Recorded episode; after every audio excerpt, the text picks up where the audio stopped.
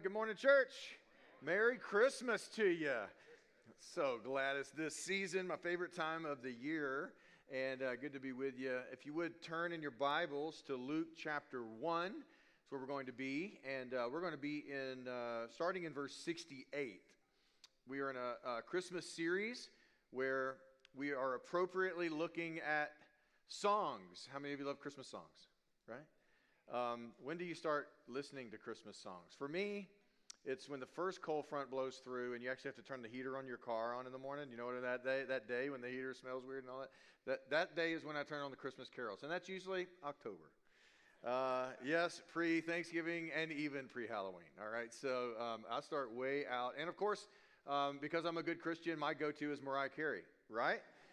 Uh, love that. Uh, you know, it was my go to for a long time, and, and then there's some others that have come out since, and I've kind of found some new favorites. But um, we're looking at songs, and, and you think about Luke, the gospel writer of Luke, and you have to realize that Luke is um, a very detailed historian. He likes details, he likes facts, and he likes to make sure that things are written in an orderly account and he's got it accurate. This is his approach. If you, you read it in the Greek, you'll see that he's very much like a historian uh, and does and, and, writes very much like that. Um, and so, him writing in this text, you even write at the, at the very beginning of Luke, you find that his whole motive for writing Luke was for another person and actually detailing the accounts that took place. And what you see him doing is making sure that he's got all these orders, all of the order of events taking place uh, down accurately for other people to see that this is actual history.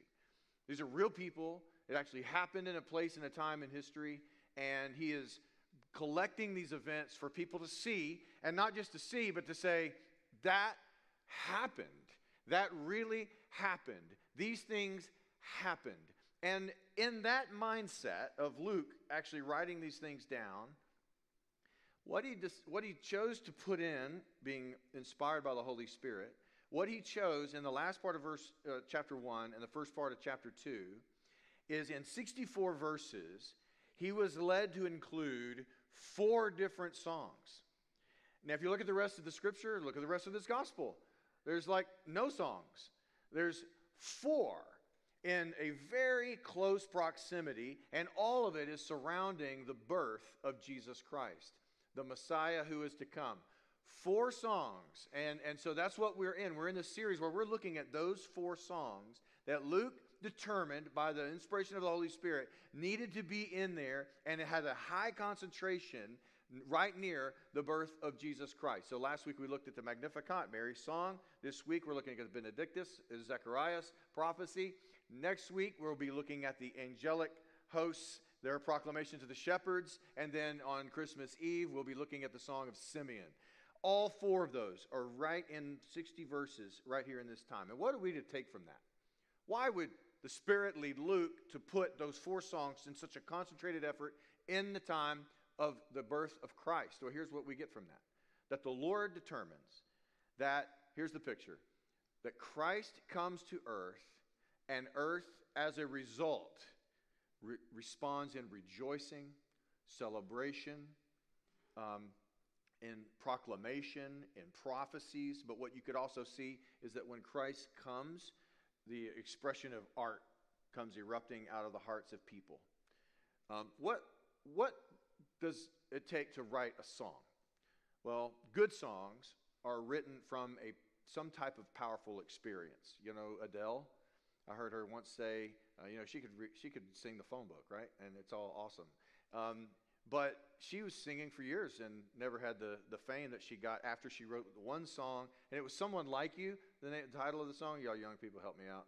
Someone Like You, is that the name of the song? Anyway, she wrote that song, but it, and then it went worldwide. All of a sudden, just worldwide fame for her. It just put her on the scene in massive ways that hadn't happened before.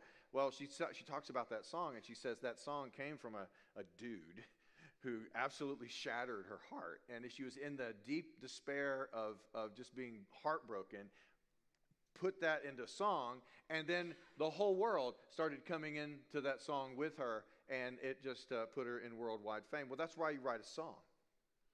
That, that's the whole purpose of a song, is so others to jump into that song with you, feel what you feel, to see what you see, and to express it themselves and to join you in it, right? And so that's what we're doing this Christmas is we're looking at the songs of people who've had some very powerful experiences, very powerful experiences being filled with the Holy Spirit, seeing things that they couldn't see with the natural eye, seeing things with, with God's perspective and on the events that were taking place right under their noses right then. And they were saying things that they could not have said because they would have never seen it happen, even.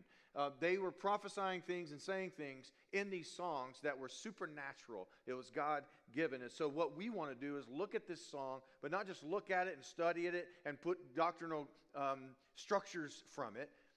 That's not why a song is given, not even in the text of Scripture. A song is given for you and I to do what we do at a concert, right? Um, and that's to, when that song comes on and it's our song, and, and what do we do? We raise our lighters well, back when we had lighters, now you raise smartphone flashlight, right? Uh, and, and you join in that song. You sit in a stadium and they play that song, dun, dun, dun. Good times never. Okay, I'm not going to sing it all. and you're like, I'm going to put my lighter up, right? And I'm going to join in and I'm going to glory in it and I'm going to I'm going to be part of it. Uh, that is why a song is given. That's why these songs are given. And so I, I ask you up front that this Christmas season, don't be a listener, be a singer. Be a seer of what these people saw, and let your heart see it and delight in it, but then don't just delight it, sing it. Join in, raise your lighter, your smartphone, whatever, and join in the song. And this morning, particularly, the song of Zechariah. It's called the Benedictus. It's the Latin word for blessed. Um, it's the very first word of, I, of, of Zechariah's song here. Zechariah was a priest who served in the temple, and he drew straws one day to do something that was like winning the lottery for a priest, and that is to offer incense in the daily offering of incense. And he was able uh, to do that. A huge deal. He was going to go into the holy place and the Holy of Holies um, and offering incense before the Lord, which is basically a, a symbol of offering uh, a priestly prayer. And he would carry the nation of Israel on him as he does this. Now, this is like 18,000 priests, so it could be that you don't ever get to serve in this way because you just didn't draw the right, the right straw, so to speak. Um, and so you may never get this opportunity, but for him to win the opportunity uh, actually is a huge deal for him. Family comes around, everybody shows up because all of them know Zechariah. He gets the opportunity, he's going in, uh, all of those sorts of things. And so he would go in, and priestly speaking, it was an offering of atonement a prayer of atonement, and he would be asking the Lord to forgive the sins of Israel in this very move. Now, um, while in the Holy of Holies, uh, where no one else could go, and he's offering prayer, he sees a man standing by the altar, altar of incense, and he it says he was terrified. Now, why was he terrified? Well, it's something all the priests feared because they know there are many times when priests go in and they don't come out. In fact, they had a, had a little practice of tying a rope to the leg of the priest. Um, because if he goes in there and let's just say he has a heart attack, no one else is going in there. He's there, like because no one else is going in there because you're not supposed to. You can't go in there. So how do you get a guy out? Um, well, you tie a rope to their leg, and if they go in and they don't come out, you got a way to get them out. Uh, this is exactly what they thought. So priests knew that this is not only just a great privilege, this is also a fearful um, and reverent move, and they want to do it the right way. This is something that, that is very important to them. So Luke says that Zechariah was terrified, but the angel quickly says, Do not be afraid. This is good news. That I don't, I don't come to, to take you out.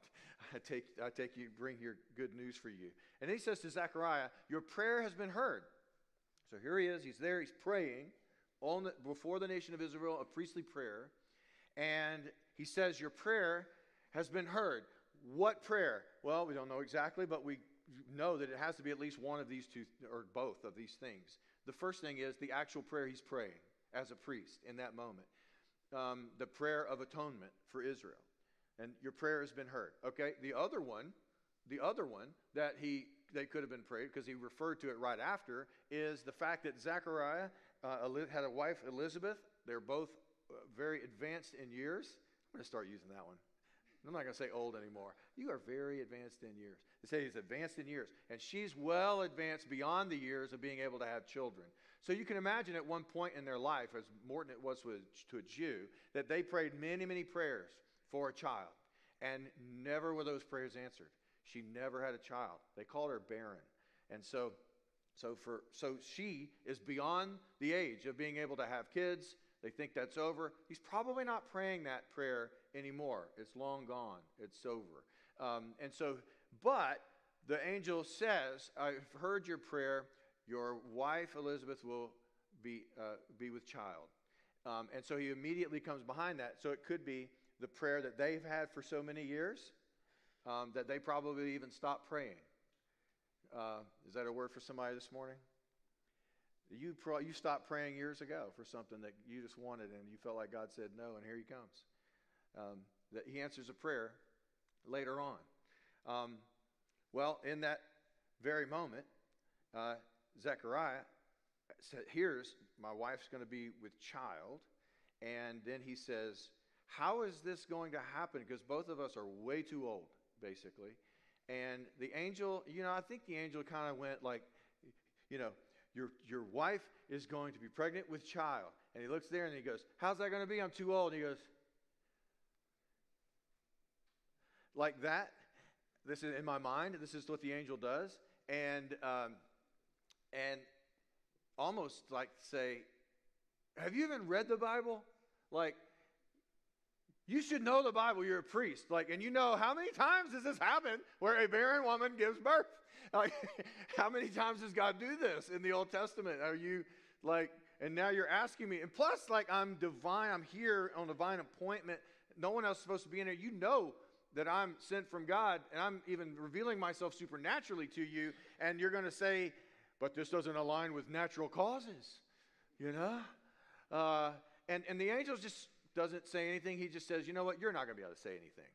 Um, because so he, he makes him mute. And, it, and in some ways, it, it could also mean that he was also deaf and mute for probably nine months to a year. Uh, and so, until the fulfillment of what I have said to you comes past, you will not be able to speak. Um, it might have also been that he couldn't hear. And the reason why is because when they're making the name choice, the child is born, and they have eight days to pick a name before they go to circumcision with a boy. And so the eight days they're picking a name, and as they're picking a name, the family goes, "So are you going to name them after the father?" And they and Elizabeth says, "No, we're going to name him John." And they were like, "Whoa, like what?" Because that would be a very disrespectful thing to the father in those days that you would name him after the father or an ancestor of the father, um, and that's the typical line that you would pick. Um, and Elizabeth says, not the father, we're going to name him John, something totally uh, random. Um, and then, and so they have a problem with this because they, they want to make sure that he's good with this because it's quite um, offensive to him. So they go to him, and it says that they signed, they did signs to him to see. Well, it could be that he also could not hear. Um, but at a minimum, we know that he couldn't speak. And he couldn't speak for nine months to a year.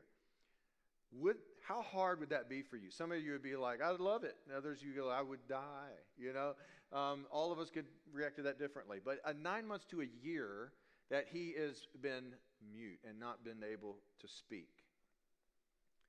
The, the child is born. They ask what name. And Zechariah writes on the tablet that, see, they'd even developed a little system, a way for him to communicate because it's been nine months to a year. And, he, and on that system, he writes, his name shall be John. And as soon as he said John, his lips were opened. Now, nine months to a year, relief comes, and I can actually talk. Now, that, that's not, this is the day when we have digital technology, you can type stuff, you can get, find a way around it. Then it was not, not as easy. Sign language wasn't existing, all of these kinds of things. You're struggling. And here he is, he finally can talk. And it says that in that moment, he was filled with the Holy Spirit, and this is what he uttered. He uttered a song. It is poetic, it is rhythmic, it is, um, it, it is uh, prophetic as well. Um, looking down corridors of time and looking at something great and glorious. And we and he wrote it, and Luke included it in his gospel so that you and I would join in this song with him and see what he sees, feel what he felt, glory in what he gloried in. And then we would experience Christmas. Okay? So that's what it is. Um, but we're going to look at Luke chapter 1. I'm going to start in verse 68. But before I do, let me ask, let me pray and ask the Lord to unpack this for us. Father, we just commit this time to you. And, oh Lord, we just pray this wouldn't just be words on a page or even a human being just standing on a stage talking. But, Lord, uh, divine interactions would be taking place. And, Lord, we want to meet with you. And we know that you often speak in a whisper. And we can miss it. And we pray that through the text this morning, we wouldn't miss it. That you would speak very clearly to each of us, Lord, and you can take this text anywhere you like, Holy Spirit, in our lives, and um, help us to see things that we that you want to put your finger on in our lives, and just uh, point out um, and, and all kinds of things you might want to do through this. So we just yield to you, and we ask that you speak very clearly to us, and we ask it in Jesus' name, Amen. So, verse 68 Zechariah erupts in a song out of this experience, things that he sees, and he says, Blessed be the Lord God of Israel, for he has visited and redeemed his people. He says, God has visited and redeemed his people. And um, the word visited uh, could be unpacked a little more. Um, it's from the root Greek word episkopos, episcopos It's where we get the word episcopal. And that just means epi, over, skopos, to view, to see. Overseer, uh, you can see it that way. Um, but this is a different form, has another ending on it that, that actually means this. Uh, it means for God to look from on high to a hurting world and come to them to do something about it. It's the same thing that you and I would do if somewhere in the hospital that was close to us and they ended up in the hospital and you and I would hear of their hurt, we would hear of their pain, and we would go to them, right? And comfort and help and whatever we could do, it offers to support. And, and Zechariah, I mean, uh, Luke is actually uh, really intent, and Zechariah is showing that this is, this is not a God who has stayed aloft in heaven and, and just sent his text messages, if you will. Um, it's, it's like someone saying, Hey, I know you're, you're hurting. Let me know if you need anything. You know, that text that's so, so often sent. Um, and the person's never going to tell you if they need something. Uh, we, as believers in love for one another, if you err, let me just slide this in, right? If you err and someone's hurting around you, someone you know is hurting, go. You're like, well, maybe they don't want people right now. Go. Just go and be there. Err on the side of being present in their midst. Because we have a God who didn't just say, hey, let me know if you need anything. We have a God who came and visited us. And this is the point of this text. Blessed be God of Israel, for he has visited us. He has come to us in person. Like, uh, he's come here with us in person. Um, and not only that, but to redeem them, to do something about it. In the person of Christ, God is visiting and redeeming his people. In verse 69, it says, And has raised up a horn of salvation for us in the house of his servant David. Now, in the house of his servant David, you know that the Messiah always has been promised to come from the line of David. And so that's always been looked for, and that's and here he is, right? The Messiah is coming, right as he said, from the line of David. He is fulfilling that prophecy. But then he uses this, this, this phrase, horn of salvation. Horn of salvation. Now, for a Hebrew, horn meant strength. Uh, think about the strength of an ox. You're very agriculture. The whole Bible is written in an agricultural world. So you have to understand agriculture if you're, many times if you're going to understand what, what the Bible is talking about. But a horn meant strength. And I hesitate greatly to use this illustration, but yes, okay, I'll go with it. It's like the longhorn, okay? Um, bevo, right? You know, we have a common saying: "You mess with the bull, you get the get the horns." Right? Yeah. Well, what's the f- most fearsome thing about that animal? Well, it's not that it's really big and heavy. It may step on you or something. You don't want that. You don't want. But the most fearsome thing about that animal, if you saw off the horns, it's like, you know, it's not as intimidating. But when it has horns, you'll feel that. When it's got horns, then you're like, you stand back just a little bit, right? Because he can rip you to shreds with those horns. The horn of that animal is the strength. And many times throughout the Old Testament, you hear people say, My horn. Uh, and, and God has raised up a horn uh, of battle. God, uh, well, it's that basically the strength of God is fighting for me. The strength of God is doing something for me. And it says that He raised up a horn of salvation. That the strength of God is moving and it's almost unstoppable and that it is so strong you can't he is doing it and it's not going to be stopped this is the idea he has raised up a horn of salvation for his people verse 70 as he spoke by the mouth of his holy prophets from of old that we should be saved from our enemies and from the hand of all who hate us to show the mercy promised to our fathers and to remember his holy covenant, the oath that he swore to our father Abraham to grant us that we, being delivered from the hand of our enemies, might serve him without fear in holiness and righteousness before him all our days. So a lot is in that text, but basically he's saying everything that was promised of old is being fulfilled. From Abraham on, all the promises are being fulfilled in this one who is coming, the horn of salvation. And so God promised this to our forefathers. Now, God promised to the nation of Israel that they would worship him in freedom, that they would be free from Pharaoh, that Pharaoh that they would be free from Pharaoh to worship totally in their own nation. And all of those things partly came true, but then they would have enemies, and they're never free to their enemies. God said, You'll be free from your enemies. There will be a day when that will be fulfilled. And God is doing that even right now. And He's starting the whole thing through the Messiah of God. When you're thinking about prophecy, um, I know you've probably heard me say this before, but I keep saying it again and again because sometimes it, it really starts. About the seventh time I say it, you start kind of going, "Oh, that makes sense." You know, sometimes that does. But when a prophet of Old Testament was looking forward to the Messiah, Many of them wrote, in a sense, where all the things about the Messiah and all the things that pertain to the Messiah are all one big thing. It's, uh, I heard someone say, like, it's um, like you're driving up to Colorado and you see the big mountain ranges out from the distance from the end of the prairie. Y'all know what I'm talking about?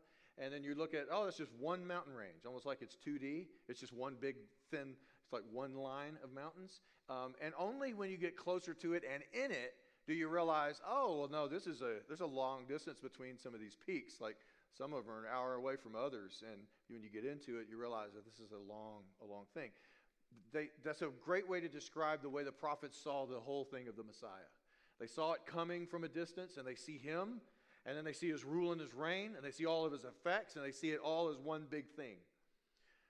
What Jesus did is he gave some 3D imagery to that in his day. He was saying, all right, it's going to have a starting point and it's going to have a finishing point, and there's going to be some processes in between, and this is going to happen and that's going to happen. But from there, it looks like all one thing, but there's actually a long distance that old, old prophets couldn't see um, in, from their perspective. Well, that's what's happening here. And Zechariah is tying into all of these prophecies, saying it's all about to happen right here. He's here. He's going to rule and he's going to reign on the earth and he is going to lead in righteousness and judge and justice. And so this is the way that Zechariah would have thought about it. And he's saying it's all being fulfilled right now. And then in verse 76, he says, And you, child, will be called the prophet of the Most High, for you will go before the Lord to prepare his ways, to give knowledge of salvation to his people and the forgiveness of their sins. His son, John the Baptist, would prepare the way for the Lord. I'm running out of time, so I'm just going to get this quick to you. John the Baptist would prepare the way for the Lord. What does that mean exactly? Well, Malachi says he would prepare a people for the Lord. He came to preach repentance. Um, Gentiles were the only ones that were baptized. You don't baptize a Jew. A Jew is circumcised. That circumcision is a sign of their covenant. So you baptize Gentiles. But John came preaching repentance of sin and baptism and, and, and a repentance in baptism, meaning symbolizing the washing of sin. Get yourselves ready, repent of your sins, and, and, and get yourselves ready for the Lord. In the sense, this is what he was doing. He was baptizing people as an outward symbol of all of this people being prepared for the Lord. Now, when Jesus showed up on the scene and he said, There, the Son of God, uh, the Lamb of God who takes away the sin of the world, and, he, and everybody started following Jesus at that point. So people were following John, John was baptizing people, and they all started following Jesus at that point. Now, here's the interesting thing: is there's several times in the New Testament. Let me give you one reference here, and this is all important stuff. Luke 7, actually a few chapters later, it actually says that um, sinners saw God as just, but the tax collectors gave up or, or, sacrificed their own purposes, God's purposes for their life. Why? Because they were not baptized by John. They didn't humble themselves to be baptized by John. They were relying on their circumcision. And he was saying, No, you must be baptized. So then what we see later is Jesus actually say to the Pharisees, the prostitutes, the tax collectors, and the sinners are coming into the kingdom ahead of you, Pharisee. And he says, and, the, and so why? Why? And he says, because they received the baptism of John and you have not. What do we do with that? John was preaching the law. John was preaching our sins against the law, our sins against God, and people heard that and they all responded. Now, many of the people that were following Jesus in Jesus' day in his ministry, and he was hanging out with tax collectors and sinners, those people were actually baptized by John. They heard I could be forgiven and they got in, they got in the water and they, and they followed. But they were the people prepared for the Lord. And when the Lord came along, here they come. They were prepared for him. Why? A humble heart. Let me say this religion says this that good people get God and bad people get judgment. That's religion, that's not the gospel. The gospel says proud people get judgment, humble people, repentant people get God. I don't care who you are. It doesn't matter who you are. I don't care how devoted you think you are. Proud people get hell. Humble people get heaven. That's the gospel. Because, frankly, Jesus would be clear all of us are dirty, rotten sinners. At the core of our heart, we know it, and you know it. And you really need God's mercy. You need His grace. You need to be washed. And it's really only those who receive it. Why does a Pharisee not get baptized? Why does he not repent of his sin? Because he doesn't think he has to. He doesn't think he's a sinner. Well, that is what is the worst thing that can happen to a human being. Is that kind of religious pride. That is the worst thing that can happen. Not sin. And sin's not even your barrier. Did y'all know that? Sin is not your barrier between you and God. God dealt with that on the cross. Sin is no longer the, the issue as much as will you receive him? Will you humble yourself? Verse 78, I'll move on. Because of the tender mercy of our God, whereby the sunrise shall visit us on high, to give light to those who sit in darkness in the shadow of death, to guide our feet to the way of peace. The sunrise shall visit us. This is a, a direct fulfillment of the prophecy in Malachi uh, chapter 4, verse 2. And it says, But for you who fear my name, the Sun of Righteousness shall rise with healing in its wings. You shall go out leaping like calves from the stall. Not the sun, S O N, S U N. The same way the sun rises. You ever been out there in the dark hunting? And you've watched the sun rise, you see a little glow start, right? And then it gets a little brighter and brighter. And then you see some dark thing with big horns at the end of the field. And then you're wondering, why isn't it moving though? That's because it's a stump with twigs. It's not a buck, right? And you just can't see it yet, right? Y'all, you know what I'm talking. Y'all, you know what I'm talking about. Y'all probably shot a stump at one point in your life. I know. So, uh, but but the light continues to kind of get brighter and brighter and brighter. If you've ever experienced that, what Zechariah is saying is, is the the Messiah will come and there will begin a sunrise of righteousness that'll spread the earth, and that is exactly what has taken place. Who is he talking about? The sunrise of righteousness. It's talking about the double uh, ministry of the Messiah of God and the Holy Spirit. Jesus would come and purchase the atoning, necessary atoning work, everything that a human being needs to be saved and reconciled to God. He would do it in his flesh in his earthly ministry. He would ascend on high. The Holy Spirit would come, and what's the Holy Spirit's role? To take everything that was purchased in Jesus and apply it to the world light and love, forgiveness, washing, all of that. The Holy Spirit will take it and apply it, and apply it through the proclamation of His gospel and those who just believe and come in.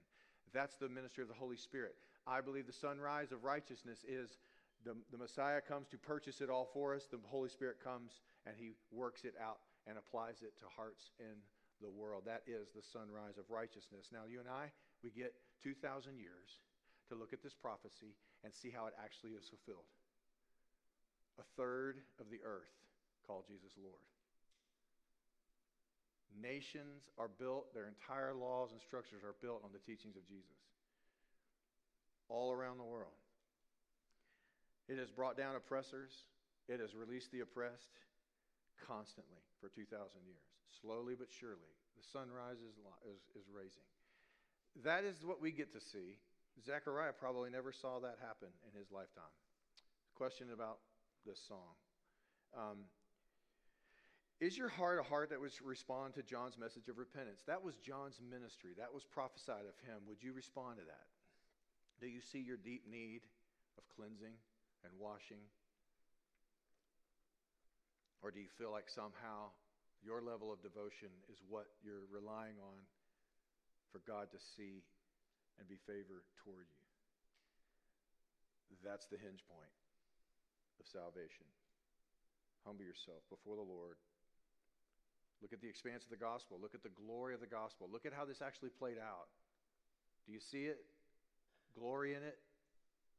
Raise your smartphone with a flashlight or your lighter or whatever and sing it. That's what it's given for. Let this Christmas season be a time when you not just listen to someone sing, but you sing it.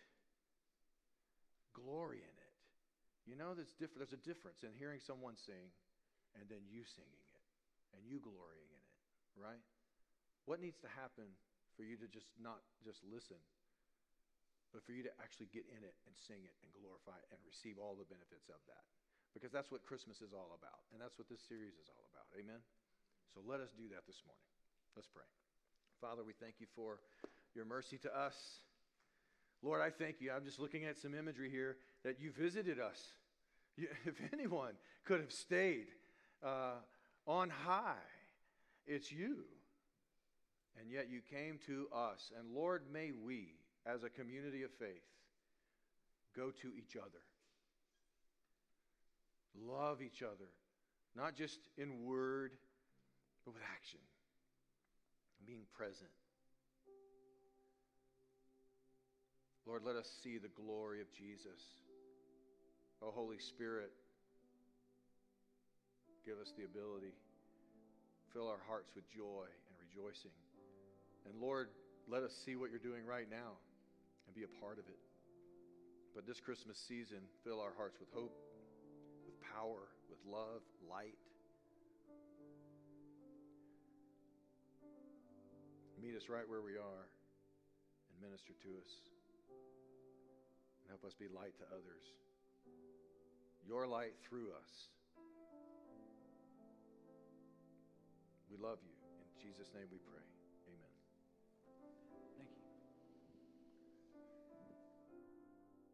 Would y'all stand up here this morning as we just kind of respond together? So now the Word of God has come to wash over us, right? Out of Luke here in the Song of, of Zechariah. And so now our responsibility as God's people is to respond. Um, and this is what we see right when the Lord comes in and he's, and he's talking to these people. He's talking to Mary right last week or talking to Zechariah. They have a response. They respond before the Lord. And so I think the question for all of us is, is what is what is the Lord doing in your own heart? What is what is he maybe asking you to do in this time of response? And so I'm going to pray for us. And, and as I pray, I might be leading you in whatever, and that might be something, as I pray, you might, that's me. That's my category. That's what I need. Uh, maybe it'll be this other thing. And so uh, join with me, though, uh, in this prayer as, as, again, as the Word of God has, has come upon us. Now, um, now what is our reaction to that? Before we just like walk out of here and, and wash over all of this and, and get on with breakfast or lunch or, or whatever you're into next here, but, uh, but let's just pause for a minute and, and have a moment here with the Lord. Father, um, we, just, we want to respond to, to these timeless words, these, these songs of, uh, of your people, and, and that they were here meant to draw us not to better knowledge of you, God, but to better following of you, to a closer heart in and with you. And so, God, for the heart in here, that, that maybe we have, like the Pharisees said, God, I'm good. I, I don't think I, I need you. I, I'm pretty good on my own. I think, I think I'm covered. Lord, may that heart soften and see their great need for you. And so, for the heart in here, God, that just needs to say, Lord, I have been hardened to you. Would you soften that? To heart, to the heart that has said, Lord, uh, man, I, I've gone so far the other way that there's no way that I could be made right. God, would you draw repentance out of that heart for the person here that might even doubt that this gospel and this grace is for them? Lord, draw them up out of that pit. See that you have come indeed to redeem all of man.